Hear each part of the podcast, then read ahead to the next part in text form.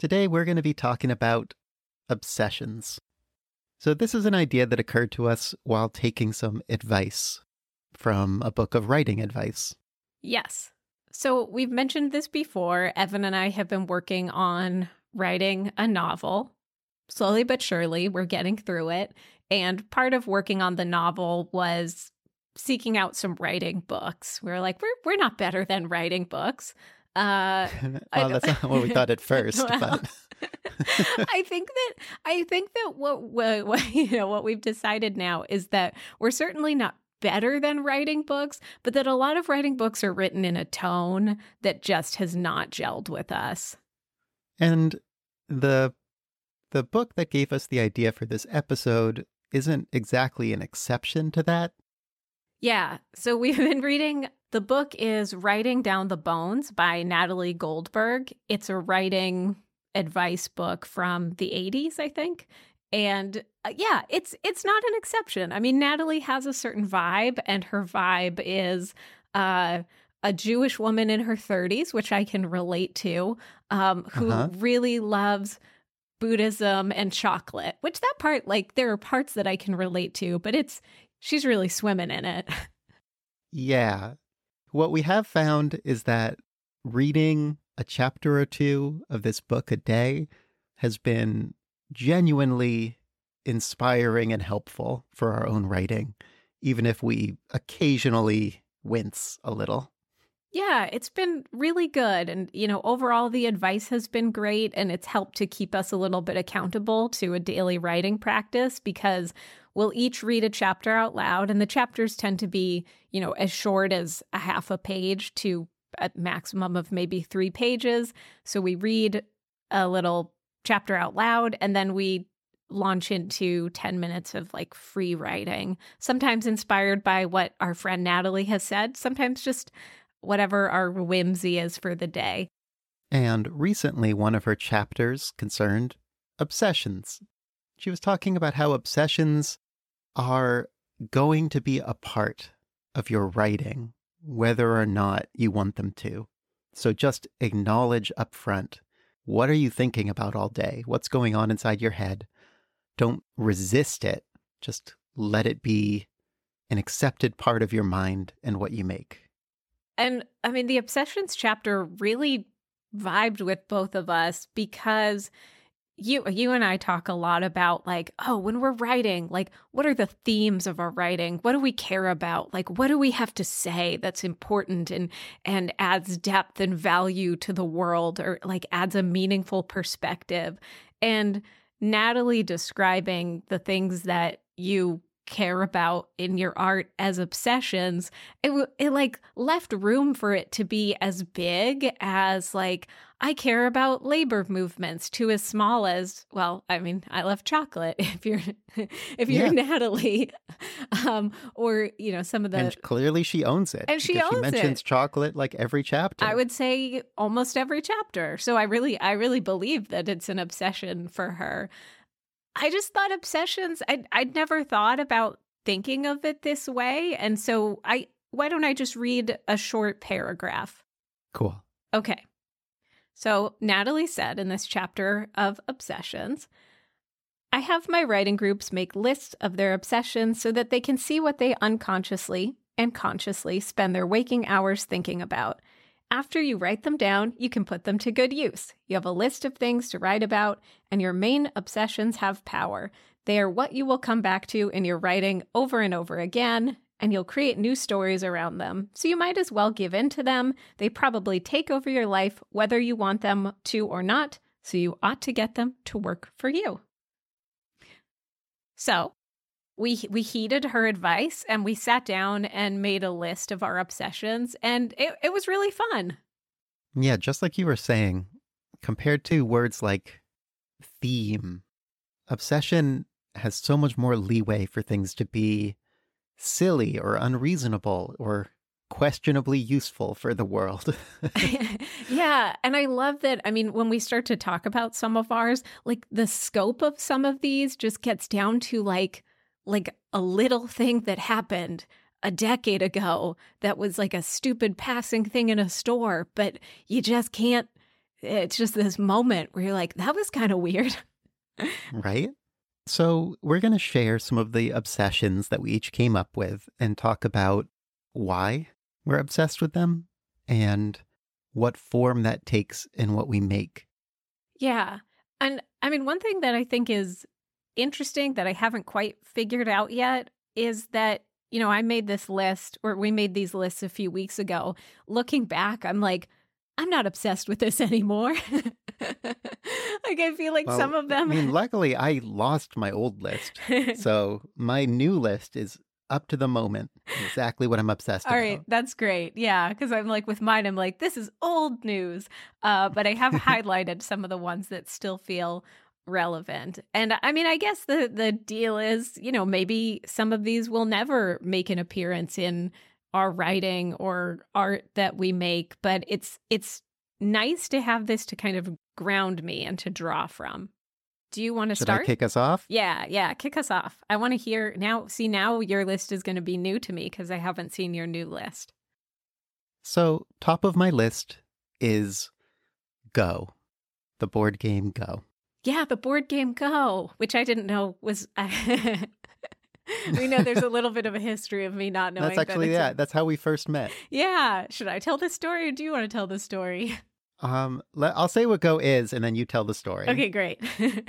So, Go is a very old board game that came from China, maybe three to 5,000 years ago. It's a game sort of like chess. You take turns. Uh, one player is playing black pieces, the other white.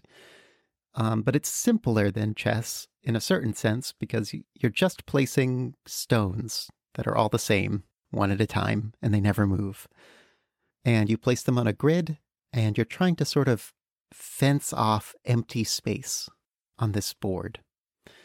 And that's it. It has a long, long history and has risen to sort of spiritual heights. It was used by Buddhists and considered sort of a Buddhist game for a long time. It was used in medieval Japan as like state sanctioned sports. And to this day, there's still a huge professional scene. It also had like a bump of attention for being one of the high watermarks for artificial intelligence being able to play the game well. Long after chess computers surpassed the players, they were still terrible at playing Go. Until recently. Now we're in the AI age.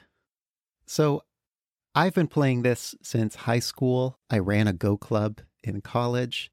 I continue to watch Go games as I'm falling asleep every night.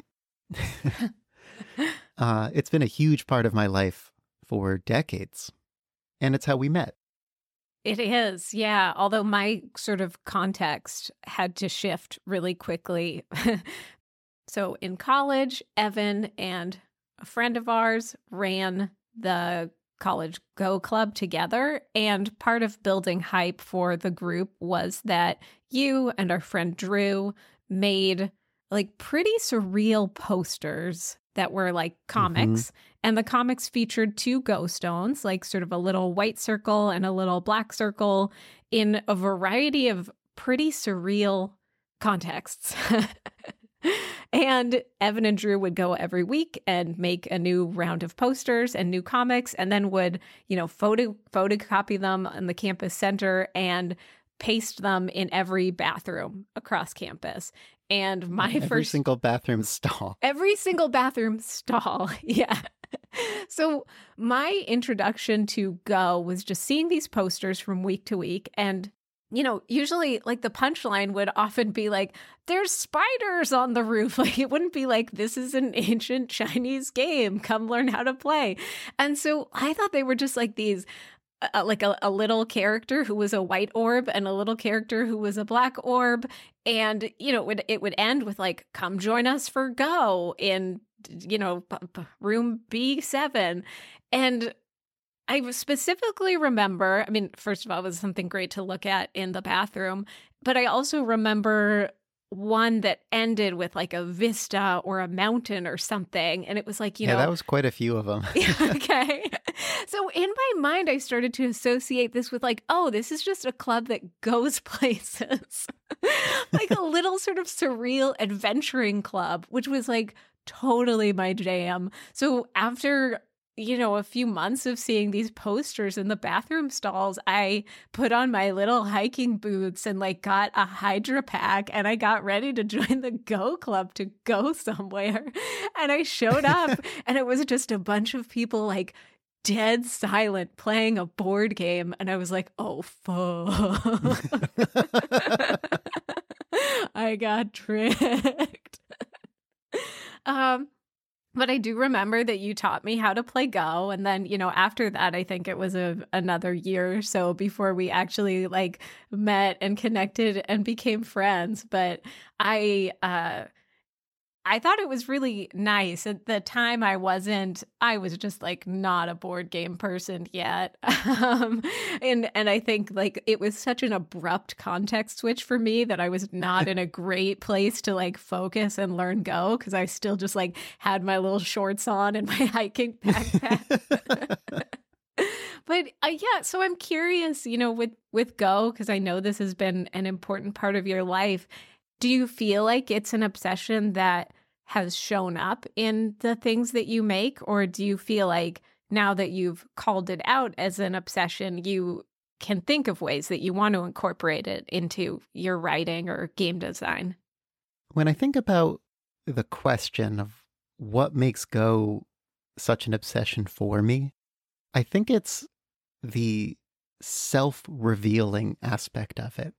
Because Go is very open ended. There's a lot of ways to play it. And invariably, the way you play expresses who you are in that moment. Mm. Like if you play sort of aggressively versus like playing for the long game. Right. If you feel like uh, uneasy or inadequate, and if that's inspiring you to play more passively and sort of huddling in a corner or aggressively and just trying to prove something to yourself or uh, in a sort of balanced wait and see, kind of waiting for other people to take the lead. Over and over, I end up feeling like I get a better sense of where I'm currently at by seeing how I play a game of Go than I do by just asking myself because I I guess I just lie to myself if I just uh, straight up ask. I'll be like, "Oh yeah, I'm fine. I'm feeling great," and, and, then, I'll go to a Go board and I'm like, "Oh my god, I'm desperate for a win." Uh, like I feel so behind, and like from the get go, I'm acting like I'm 50 points behind, and and in despair. Yeah. And it's always a conversation. It's always you're discovering this alongside somebody else's like personality and state of mind playing out on the board. So when you when you're playing a game of Go online, say, is it pretty quickly that you can tell like, oh, this like I mean, can you just sometimes tell like, oh, this player is angry? Oh yeah. Wow. Absolutely. I mean or at least is playing ag- aggressively. I can definitely tell aggressiveness and I can tell anger if it's like a switch where it's like, oh, they were playing pretty calmly until I moved there. yeah. And now they're just raging and like Oh, yeah. Uh and it's you know, that's possible online, but in person like you just it feels so intimate this game. It feels like such a a revealing act of somebody's psyche to see how they play.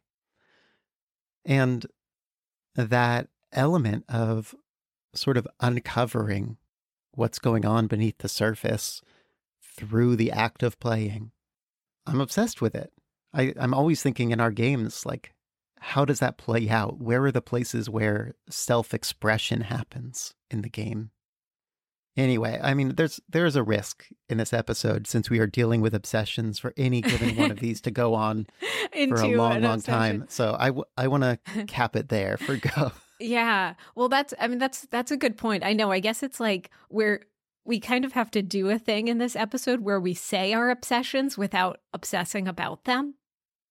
Right. I think I've already uh, flunked that one. Well, but... it's hard too because I mean it's it's kind of inherent though in answering the question of why is it an obsession. So I guess we risk getting ourselves into a little bit of a feedback loop in this episode, but hopefully uh, it will be charming and aware. so um, what's uh what's at the very top of your list? Well, I mean, you know, I don't know if it's ordered by I think I was just sort of ordering it by the order in which things came to mind. So I, I will I'll just read that from the top of the list then because I feel like I'll get this out of the way and nobody will be surprised that at the top of the list I put sense of smell. This is an obsession that has been, you know, recent over the pandemic. I got uh, really into perfume and which I feel like is something that I sometimes can like my instinct is to talk about it a little defensively where I'm like, "No, no, it's not what you think. Perfume can be really weird and unique." But you know, I was somebody I never had an interest in like perfume or fragrance and I'm am fairly sensitive to fragrances. I mean, I get migraines, perfumes can trigger them. But this started with I think I was just watching a YouTube video in the background one day while brushing my teeth. And you know it was it was like one of these like influencer type of like skincare videos or something. And the person was like oh yeah and I've also been wearing this perfume that you know it smells like root beer or uh Dr Pepper mixed with the smell of like a a a doll's head like a plastic soft doll head from the 90s and I was like what so I had to go, you know, seek this out. And it was the first time that I'd ever, I mean, it was like the first time I'd ever gone to a store to intentionally smell a perfume. The perfume in question was Dior Hypnotic Poison, which has been out since the 90s. And uh, yeah, it turns out it did smell like Dr. Pepper and like a plastic doll's head. And I was like, oh man, if something can smell like a plastic doll's head, then the sky is the limit for uh sense that I could like put on my body or just like uncap to to be transported to a different place. So the obsession has developed since then. I mean, as you know, I've since ordered um aroma chemicals online, the types of like aroma chemicals that you order from a lab to mix your own perfumes and I've started to experiment with that. But I I think that sense of smell in terms of all of our senses is a smell or is a smell is a sense that is I don't know like would you say Evan that until I started to talk about it obsessively that like sense of smell seems to be one that kind of takes a back seat. Oh yeah. And I guess I I had this feeling of like indulging in smell sensory experiences was just like a very a very extra luxury kind of thing. And it's weird thinking on that now because I've got had the chance to, you know, ride your coattails a little bit and get into the world of perfumes and smells and aroma chemicals and like I'm all about seeing beautiful sights, tasting delicious tastes. I, I, I don't have no idea why I had like some opinion of smells as being outside of those acceptable pursuits. yeah, I mean I I think also there's I feel like there's so much more guidance in terms of like how to experience the world through the other senses. You'll you know, you'll read books that are like Mindfulness is about noticing the sights around you. You know, notice the green on the trees or notice that there's a bird hiding over there. But um, you can actually really train your sense of smell. And that's been one of the best and coolest parts of doing this is that I think for both of us, as you've thankfully come into this obsession with me, like my sense of smell has just gotten so much more refined. You just go around and you smell things and it's like your brain wakes up. It's it's so cool. It's so fun. And you know, despite thinking that this is new, the final thing that I'll say about it is it unlocked this memory for me of being in kindergarten and in kindergarten we had these little letter books like like a book that was like the book for a the book for b c the book for s was smells and the book came with some scratch and sniff stickers I specifically nice. remember there was one that was an orange that smelled good. It smelled like an orange. And then there was one that was a little pickle. And I was obsessed with the pickle sticker. and I remember like after I don't remember if you were supposed to like give the books back so you know the teacher could keep them safe but I remember taking the book home and hiding it under my bed so I could take it out in the middle of the night and, and sniff the pickle so to speak. Um, and I remember just like falling asleep like scratching the pickle. That's so funny that both of our obsessions uh, have this like falling asleep while doing yeah. it quality, huh? Yeah, I just remember I would just like I would just you know just be scratching the pickle and it smelled oh god and I was I I mean I kept it for years and I it smelled for years. I, I don't think it ever lost its potency. I think it probably just got thrown out when we moved from the from California to the East Coast. Um, so, yeah, obviously I could go on forever, but Sense of Smell is great. And that's been one that I've loved seeing. I've loved seeing it make an appearance in our writing. And I don't know if it's had a chance to make an appearance in our game design yet. Well, yes, it has. But yes, it uh. We'll, it, it, uh, leads pretty directly to one of the projects we're cooking it's, on. It's uh, literally the next project we're working on. But, you know, I'll put a pin in that because we cannot obsess about our obsessions. We can only state them. So I'll, um, yeah, what's, what's another one on your list?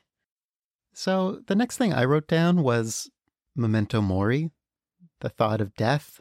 Oh.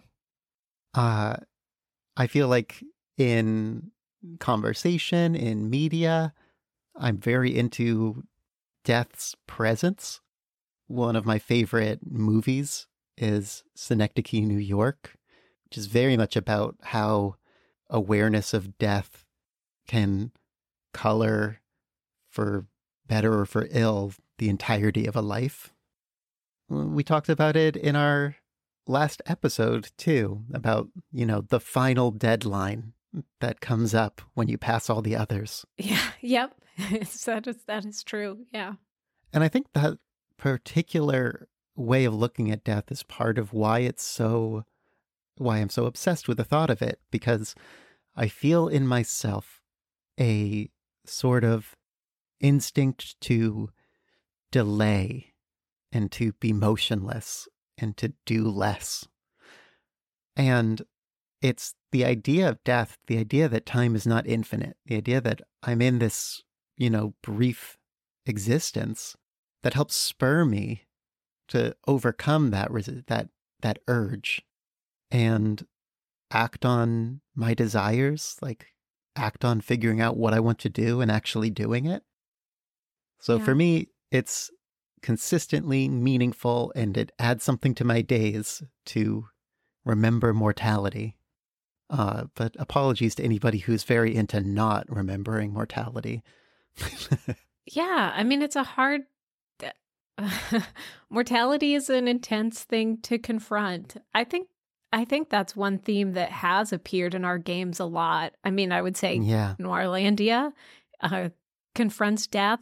I think Questlandia confronts death in some really big ways when you it's like death of a society or culture or people confronting loss of something that they've seen as a norm. Uh, I think there's a lot of different ways that death can manifest. And like one is like death of the self, and the other is like death of what you know or knew. I'm very into that way of putting it.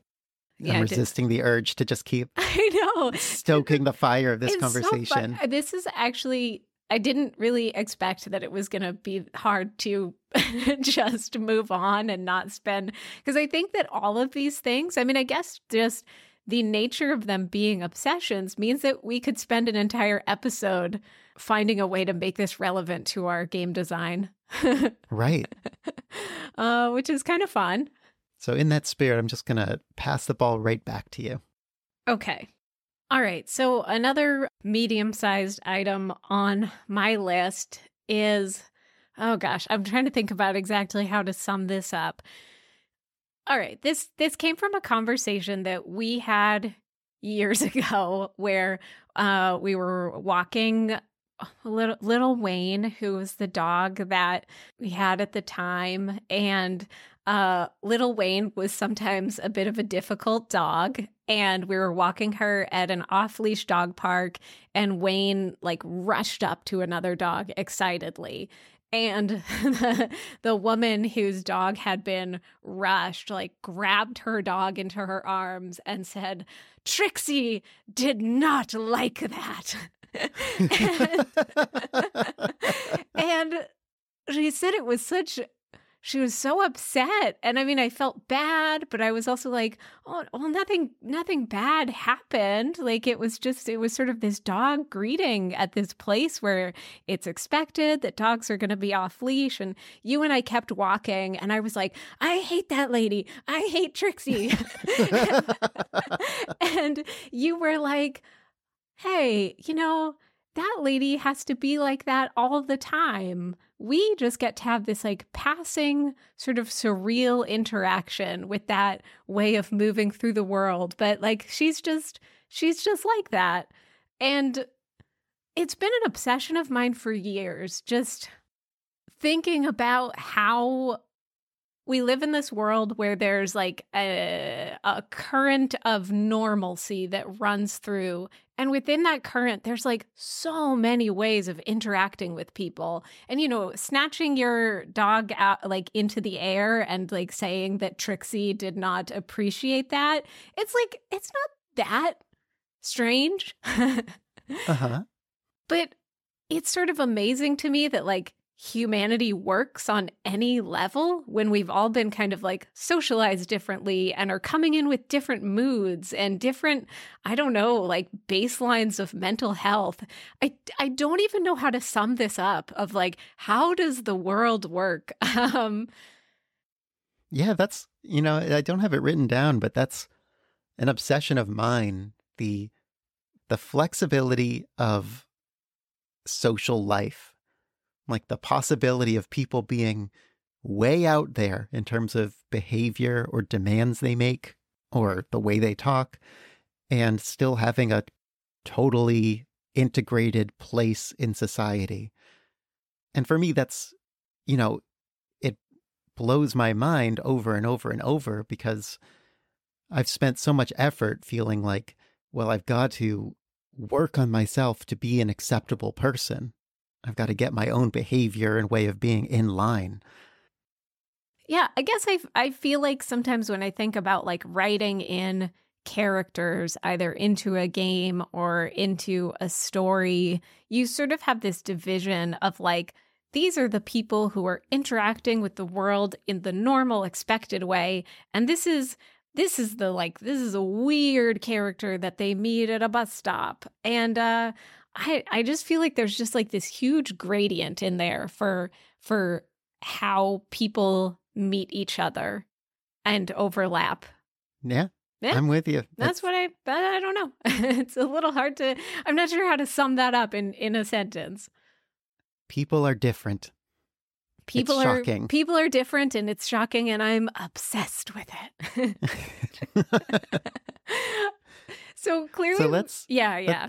Let's, so let's transition to doing some rapid fire. I like that cuz yeah, this is this um th- this could just go on and on if we do all of these at the same length. So let's let's still go back and forth. Okay. But just read out the obsession and briefly describe why you're obsessed with it. One sentence at most. Should we even say why we're obsessed with it or just read out the obsession? Uh optional. Depends on whether you think you need it. Okay. Okay. All right. I'll, I'll start. You start. I'm just going down my list. Okay. Socialism. Nice. Oh, are we going back and forth? Yeah. All right. Uh altered states. Ooh, good one. Mm-hmm. You can take you can steal any of these. I'm stealing that one. Okay, cool. Uh ditto. Cool. Also, The Dawn of Everything, which is a book about the prehistory of human societies that blew my mind. Uh, oh, nice. Okay, you gave me an idea for one that's not even on my list, but a book that I reference all the time in real life A Pattern Language. Oh, that's one of mine. Mm, nice. That's a book on architecture and how it shapes us and society. hmm Uh, video games. Just, just in general. just just in gen there's so many examples i could go into i just i think video games for me are so often a private activity that they also have this feeling of like being my my like safe little haven Mhm. to like recover from the world and explore I like that. Uh, what is real? What gives a day or a life meaning? i've got conflict versus stasis Oh, I like it's it. It's similar to that memento mori one you know yeah. just the idea of people being stuck i'm Yeah. obsessed with it Maybe everything. Maybe all obsessions just lead back to memento mori. I have uh, food, eating, cooking. another one of the senses. hmm It seems good to be obsessed with every one of the senses, really. I think so. I mean, yeah, I guess if you were probably going to take any, uh, I- I'm sure that like any writing book is also just like engage the senses. Um, I've got founder energy here. oh, yeah, good Um, one. Can't get enough of the actions of founders, CEOs, powerful rich people, and their particular way of viewing themselves in the world. Mm hmm Uh, I have a, a Baudry Media. Baudry. Baudry, you know, like, uh, I, well, I just watched uh, the movie this week, Eating Raoul, which is about um some people who are a little bit prudish who are trying to save money to open up a restaurant, but they keep getting solicited by swingers, and so they just start killing them. Uh, it was a really Baudry movie, and I I like Baudry media and I was like, "Oh yeah, I missed this kind of movie in my life." I don't know why I've just been watching like serious movies for years. Baudry. What what does Baudry mean? Oh man, I, I hate when you ask me to define something and then it reveals that I don't actually know the definition. I mean, well, I'm like that with like any word that people ask me about. I mean, I I consider Baudry like uh, not quite campy, but like maybe campy in this sort of like sexualized way. But I feel like you should Google it and tell me if that's right. All right, I'm gonna Google it. Okay, campy with sex is that Baudry? Baudry. Baudry. Obscenity in speech or writing. Hey, okay, that's like um. I feel a like tale of unedifying Baudry. I feel like I wasn't so far off. but uh Baudry is the noun form. That's what confused me. Baudry's the thing. And then Oh, I so I was- body, just without oh, the R, is the uh, adjective. body, bow, bow, bow. Okay, great. Moving on. Bo- body, bod, bod. Okay, what's yours? What's your next one? I've got my own appearance as an obsession. Uh, not necessarily the happiest one, but thinking about how I look and how I come off and what I need to do to change that See, occupies a lot of my days. Everything connects to memento mori because we all have body. Bo- we all have bodies. Body, body, Body. bodies. really struggling here. um, I have um, uh, people making mistakes, sometimes big ones, and what redemption looks like. I'm just chewing on that for a second. That's great. Thank you. Do any of our games have people making mistakes and redeeming themselves? You know, I'm going to say yes. I will say yes because in Damn the Man, you start off by making a relationship and then saying that you've hurt that person in the past like 24 hours. That like you were like in the past day, you've become uncool and you have to be cool again. And uh, in Questlandia, you can pull on a mechanic of weakness and like be a sh- be a shit uh be your shit self to get things done. Yeah, and Questlandia also has this sort of mechanized way that relationships can be sort of strained or broken and have to be reformed. Yeah, and I think can't you also have a I don't want to say like asynchronous. What's what's the word? You your relationship you can be okay with Oh, somebody yeah. who's not okay with you, which I think Right. is a good mechanic. I've got uh libertarians as an obsession. oh my god, you love You just I love mean- those founders and libertarians. I do. I, it's, I mean, obviously, you know, you've had to suffer through any hint of of those concepts coming into the day, and then me going off on them for an hour. So I, I, I like when you rant, Evan, because you're such a you're such a level and like calm and giving person, and I really like when you just get like really mad about Comcast or something. libertarians and Comcast, they're the key. yeah. Uh, I have crying, just crying. You know, I cry a lot. Like as an as an act or a concept. Both. Nice. yeah. Uh, I've got the Clock Crew, which is an old internet little online group of teenagers who were making kind of crummy, ironic animations and submitting them to newgrounds.com. And I was a part of it. And it was artistically a huge deal for me because it was all about embracing sort of different forms of value than the mainstream concept of what looks good, what's going to get the most appreciated. In particular, it was like about embracing getting bad reviews from people and just not being ruled by whether it's going to be popular or broadly liked. And for me, that really helped me like develop my own artistic taste and style. That's a good one. I wish there were more opportunities for that. Me too. Like, uh, I've, yeah, where do you find where? I've tried to find Hmm. something equivalent and Yeah. it's been really, really difficult. It's either like too far in one end where it's just sort of cynical, completely like uninspiring levels of detachment, or way too involved in making great things and critiquing each other and pushing each other towards a very standard idea of greatness. So uh, if you know any irreverent art groups, uh, hit me up. Gosh, that's such a good, yeah, le- a legitimate question because I would love to know the answer as well.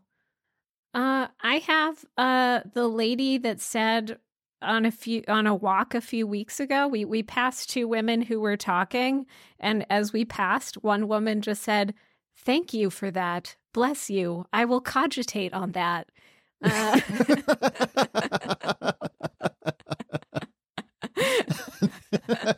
and I was like, Evan, Evan. and then I wrote it down, and I I think about it a lot now. I feel like I'm just so much better prepared to go to a game convention with that phrase in my pocket. Thank you for that. Bless you. I will cogitate on that. also, I'm going to say that every time that somebody says something like kind of crappy to me that I don't want to do, like, you know, I'm pretty soon I'm going to, oh, well, well, it, this will lead into another obsession and maybe we can just say a few more. Um, yeah. But uh, you know, in a, in a few weeks, I'm going to be starting a customer service job, and that's I have feelings about that. It's not something I'm particularly excited to do, but I feel like maybe it will be really empowering if when somebody's like, "I'm mad," I can just be like. Thank you for that. Bless you. I will cogitate on that. and we'll see how long I last before getting fired. So, um, uh, yep. And so, so then I will just, you know what? Maybe, maybe I'll just share two more, and the the second to final one I will share then is just um jobs and what's considered an important or valuable job and what isn't because whew, oh Yeah. man it's definitely on my mind these days I my final one that I'll say, it's not my final one on the list, but the final one that I will say for now is um Star Trek. And you know, Oh, like yeah. broader just broader like science fiction, which d- discovering science fiction as a genre in 5th grade at the Scholastic Book Fair was a really important moment in my life, but Star Trek has just been a thread that has persisted throughout my life and it uh, is very special to me. Um, for my final one, I'll throw out animation, the art of animation, which is connected to that Clock Crew one. It's connected to a lot of them. It's connected to conversations of stasis. It's like about the art of motion and personality being revealed through it. Mm. Uh, and it's resulted in like a lifelong obsession about how animation is done, especially 2D animation and the ways that people express themselves through their face, their action, their walk, particularly the walk. The idea that you can have so much character just in somebody's walk, you know, then extend it out from animations to watching, you know, live action even and just seeing how if an actor finds the right way to walk their character, it's like it, it tells you everything you need to know instantly. You're already in it. I wonder if I wonder how many people listening know that like you're a really good animator. Maybe that's not the Well- way you would describe yourself, but that's the way that I will describe you. I mean, we do have that animation project that's like three quarters done. and We has do. been for a few years. yeah, maybe someday I, it would be awesome to just it would be awesome to do that. Maybe when we find our irreverent art group, maybe that's just what's missing. Yeah. Yeah, just gotta just gotta find home in that irreverent art group and finish that animation. All right, let's bring it home. Let's bring it home. So Why were we talking about obsessions? What yeah, just happened? Yeah, what happened? So uh, kind of a weird I, I don't know if it's helpful to sort of list our own examples to get people thinking about obsessions. I mean, I, I feel like maybe this just risks being like 45 minutes of navel gazing or something, but I hope it wasn't. So, I mean, for me, this, when I think of the word theme, like what themes are in your work, it brings me back to grade school, School. writing class, where it's like, what is the theme of The Great Gatsby? Is it longing? Is it loneliness? And it, it's always vague and profound sounding without having the detail to actually come to any sort of profound meaning or like revelation about it. It's just sort of like, oh, it was about love. Yeah. And I mean, I think on top of that, just sort of saying theme distills it down to this essence where it it leaves only one interpretation of what it means to have like gotten a piece of media or appreciated it. I mean, I can think of times in school where it was like, what was the theme? And I'd be like, longing. And they were like, nope. and I was like, Yeah. okay, guess I'll never talk again. um, and and it's always like it's always has this sort of claim to being profound like you know there was never a book where they're like the theme is the time that that guy said bless you i'll cogitate on that yeah.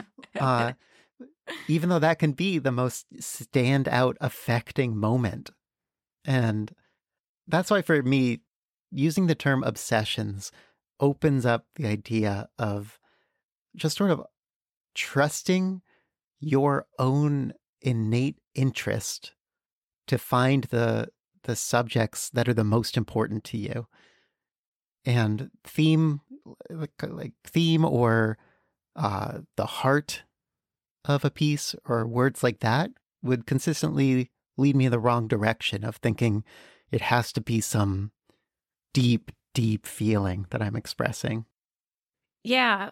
Also, I mean, I, I think it's actually really good as a writing exercise because you can't make a novel or you can't make a game out of only the biggest themes because it's it's about the moments. right Like you can say like I want to write a novel about war or I want to write a novel about class disparity, but what what do people do? What do they do day to day? What do their lives look like? Like what are they cooking or smelling or do they play go? Like I feel like those are the things that make it real.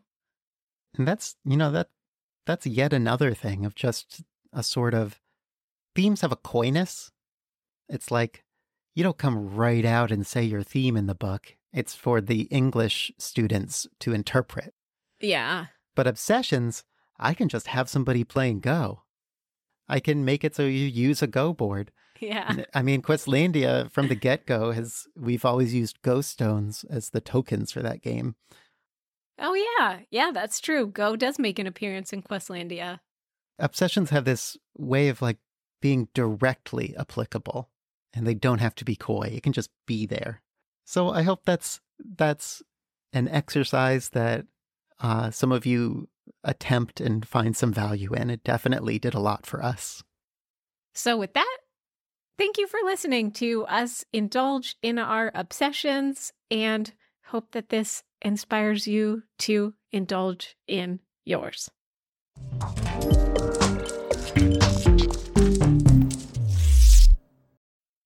The Design Doc intro and outro theme was written by our friend, musician Pat King. Thanks, Pat. Design Doc is hosted by the One Shot Network, which hosts other great podcasts like Mystery County Monster Hunters Club. Check out Mystery County Monster Hunters Club, an actual play podcast where the heroes are teens and the teens are a mess. Join a group of impulsive but well meaning after school monster hunters in the year 2006, doing their best to protect a weird little town in the 51st state of Superior. Through the game Monster of the Week, this cast of improvisers confronts cryptids, magic, and the biggest monster of all feelings.